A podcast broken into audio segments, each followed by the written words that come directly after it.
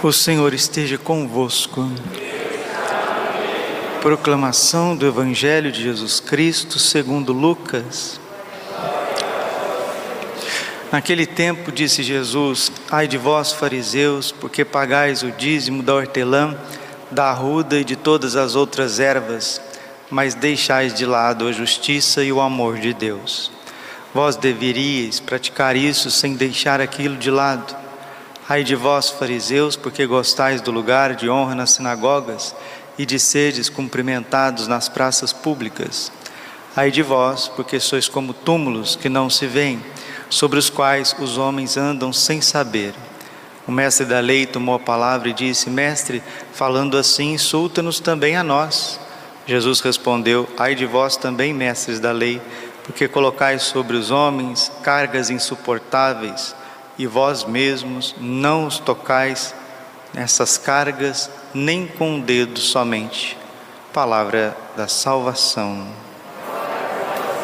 Ave Maria, cheia de graça, o Senhor é convosco. Bendita sois vós entre as mulheres, bendito o fruto do vosso ventre, Jesus. Santa Maria, Mãe de Deus, rogai por nós, pecadores, agora e na hora de nossa morte. Vinde Espírito Santo, vinde por meio da poderosa intercessão do Imaculado Coração de Maria, vossa amadíssima esposa. Podemos sentar um instantezinho. Jesus, manso, humilde de coração. É o que nós estamos ouvindo na primeira leitura da carta aos Romanos. Romanos capítulo 2, versículo 9. Tribulação e angústia para toda pessoa que faz o mal primeiro para o judeu, depois para o grego. Glória, honra e paz para todo aquele que pratica o bem, primeiro para o judeu, mas também para o grego, porque o Senhor vai pagar a cada um conforme as suas obras. E hoje, dia 13 de outubro, um dia muito especial para nós católicos, em 1917, Nossa Senhora aparecia a sexta vez em Fátima, e nesse dia 13 de outubro ela aparece como Virgem do Carmo, e ao seu lado aparece também São José com o menino Jesus no colo. Essa aparição de Nossa Senhora, vestida como Senhora do Carmo e São José, quer nos mostrar a Sagrada Família.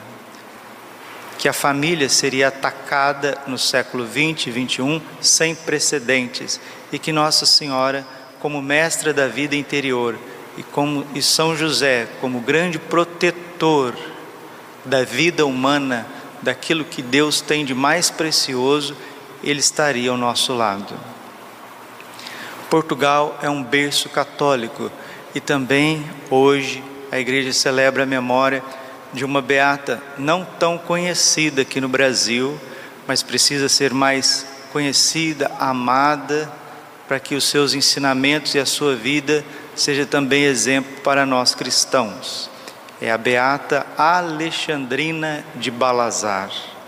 Ela nasceu, sim, em 1904 em Balazar, Portugal.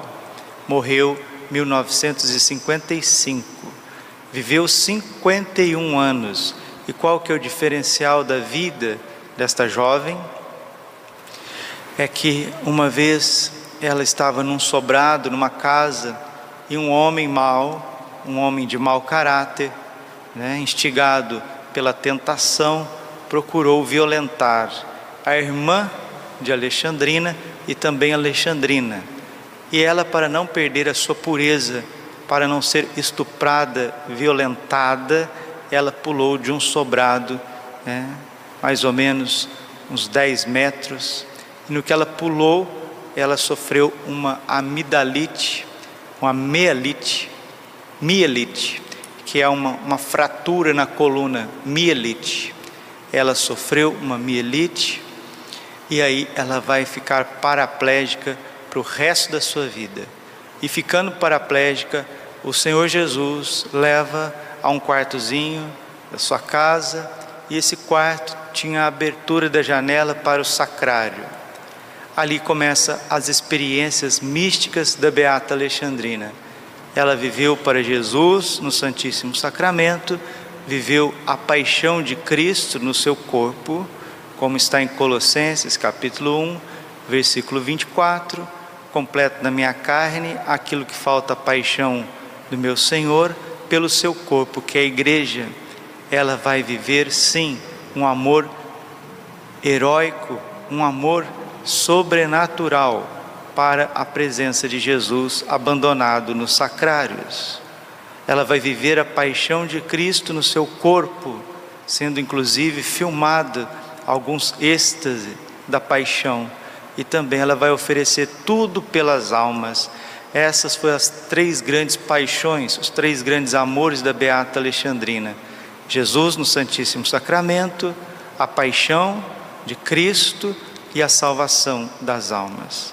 Experiências místicas fantásticas, acompanhada pelos seus diretores espirituais, inclusive o Padre Pinho, que era um padre jesuíta, muito esmerado, que escreveu um belíssimo livro, só tem em português lusitano, chamado No Calvário de Balazar, e que foi também levando-a a entregar a sua pureza, a sua castidade, como terciária salesiana, salesiana. Então é uma filha de Dom Bosco. A Beata Alexandrina é uma filha também de Dom Bosco, porque ela se uniu à família salesiana como terciária. Ela viveu 51 anos. Mas o que é diferencial na vida desta beata portuguesa? É que na, numa sexta-feira santa, né, dia 27, 27 de março de 42, numa sexta-feira santa, Jesus disse para ela que ela nunca mais voltaria a comer e a beber absolutamente nada. Que Jesus faria um milagre tão grande na vida dela que ela viveria somente do Santíssimo Sacramento do altar. E assim foi. Foram 13 anos e sete meses se alimentando somente da Eucaristia, do corpo, sangue, alma e divindade de Jesus comprovando aquilo que está no Evangelho: a minha carne é verdadeiramente uma comida, o meu sangue é verdadeiramente uma bebida. Quem come a minha carne e bebe o meu sangue permanece em mim e eu permaneço nele. Foram 13 anos sem uma gota d'água sequer. Os médicos tentavam dar nem que seja um pouco de água para ela, vomitava tudo não aceitava, o organismo não aceitava, ou seja, Jesus crucificado nela não aceitava. E a Beata Alexandrina foi oferecendo, oferecendo a sua paralisia, e todos aqueles que chegavam no quarto, os médicos, os padres, os parentes, até os curiosos, viam nela a resplandecência da graça de Deus. Um sorriso, ela que chegou a pesar trinta e poucos quilos, um sorriso angelical, uma face que estava reluzindo, transcendente. Assim é a vida dos nossos santos. Um dia Jesus disse para ela as seguintes palavras, que fique também para cada um de nós.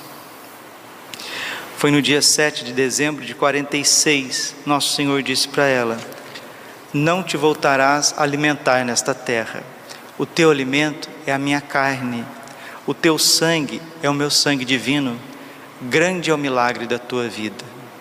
Também mais para frente, dia 25 de dezembro de 38, nosso Senhor volta a conversar com ela.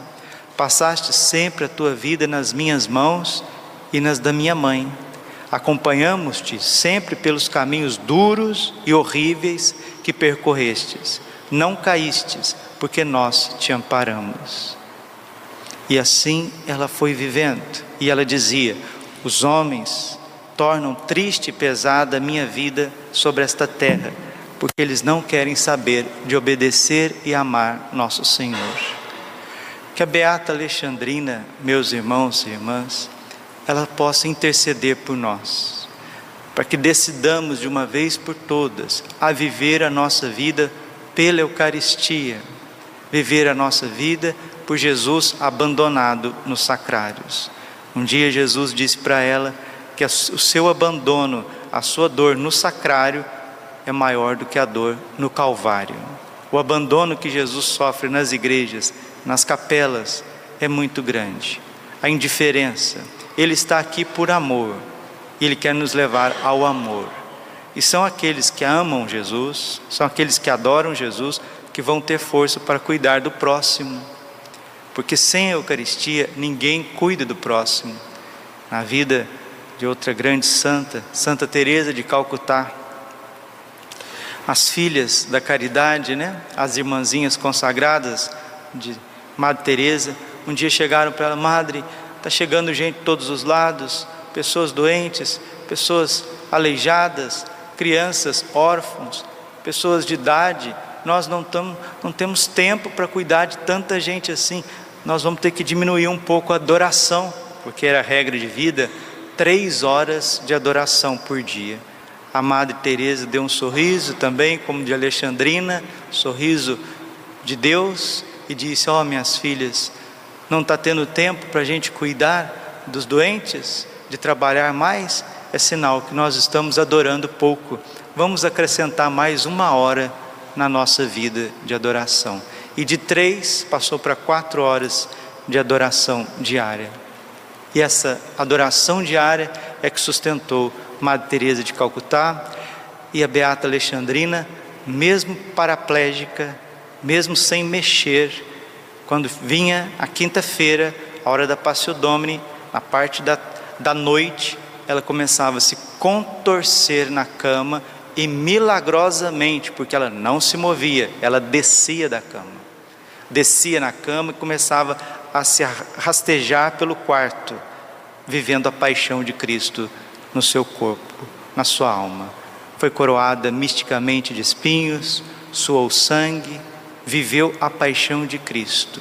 Morria e viveu 13 anos da Eucaristia assim também como a beata, já santa, graças a Deus, Santa Ângela de Folinho, viveu 12 anos somente da Eucaristia. Santa Catarina de Sena viveu oito anos somente da Eucaristia. Teresa Newman viveu 36 anos da Eucaristia. Mais recente, uma outra também venerável que está em processo de beatificação na França, Marthe Robin viveu 51 anos de Eucaristia. E aqui no Brasil, pouquíssimo conhecido de nós, aqui no Brasil, Floripes de Jesus, né? de Rio Pomba, perto de Juiz de Fora, ela viveu também 50 anos somente da Eucaristia. Floripes de Jesus, mais conhecido como, como Lola, Lola, viveu 50 anos da Eucaristia. O que que o Senhor quer nos mostrar com isso? O que que ele quer nos mostrar com isso? Que aqueles que se aproximam do seu corpo, do seu sangue, têm força, têm vigor, têm boas obras, conseguem viver além dos problemas, conseguem viver além das dificuldades. E é isso que nós estamos fazendo aqui.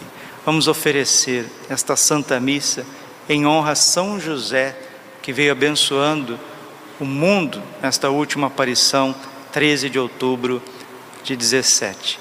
Alexandrina também foi porta-voz de Nossa Senhora para que o Papa Pio XII, no ano de 1942, pudesse consagrar o mundo ao coração imaculado de Maria. Ela foi porta-voz de Nossa Senhora, dizendo ao seu diretor espiritual escrevendo cartas ao Papa Pio XII. É assim, Deus faz grandes coisas através de pessoas bastante frágeis, e o seu corpo e o seu sangue continua sendo sustento da igreja. A pergunta é: nós valorizamos o Santíssimo Sacramento? Nós vivemos para o Santíssimo Sacramento? Nós adoramos o Santíssimo Sacramento? a paixão de nosso Senhor Jesus Cristo, ela é vivida na nossa vida, nós meditamos a paixão de Cristo, nós vamos aurir dela toda a sabedoria para a nossa vida, para os nossos passos, a salvação das almas, que é a sede de Jesus, tenho sede, João 19, 28, é também a nossa sede, é também o nosso desejo, ou nós estamos só preocupados com as coisas terrenas, com o ir e vir, com os trabalhos cotidianos e vamos deixando passar aquilo que é mais essencial na nossa vida. Que a Santíssima Eucaristia seja o centro de tudo e a força, a força de todos os nossos trabalhos, a força de todas as nossas decisões, principalmente que nos proteja agora e na hora da nossa morte. Glória ao Pai, ao Filho e Espírito Santo, como era no princípio, agora e sempre. Coração imaculado de Maria, confiança, saúde e vitória.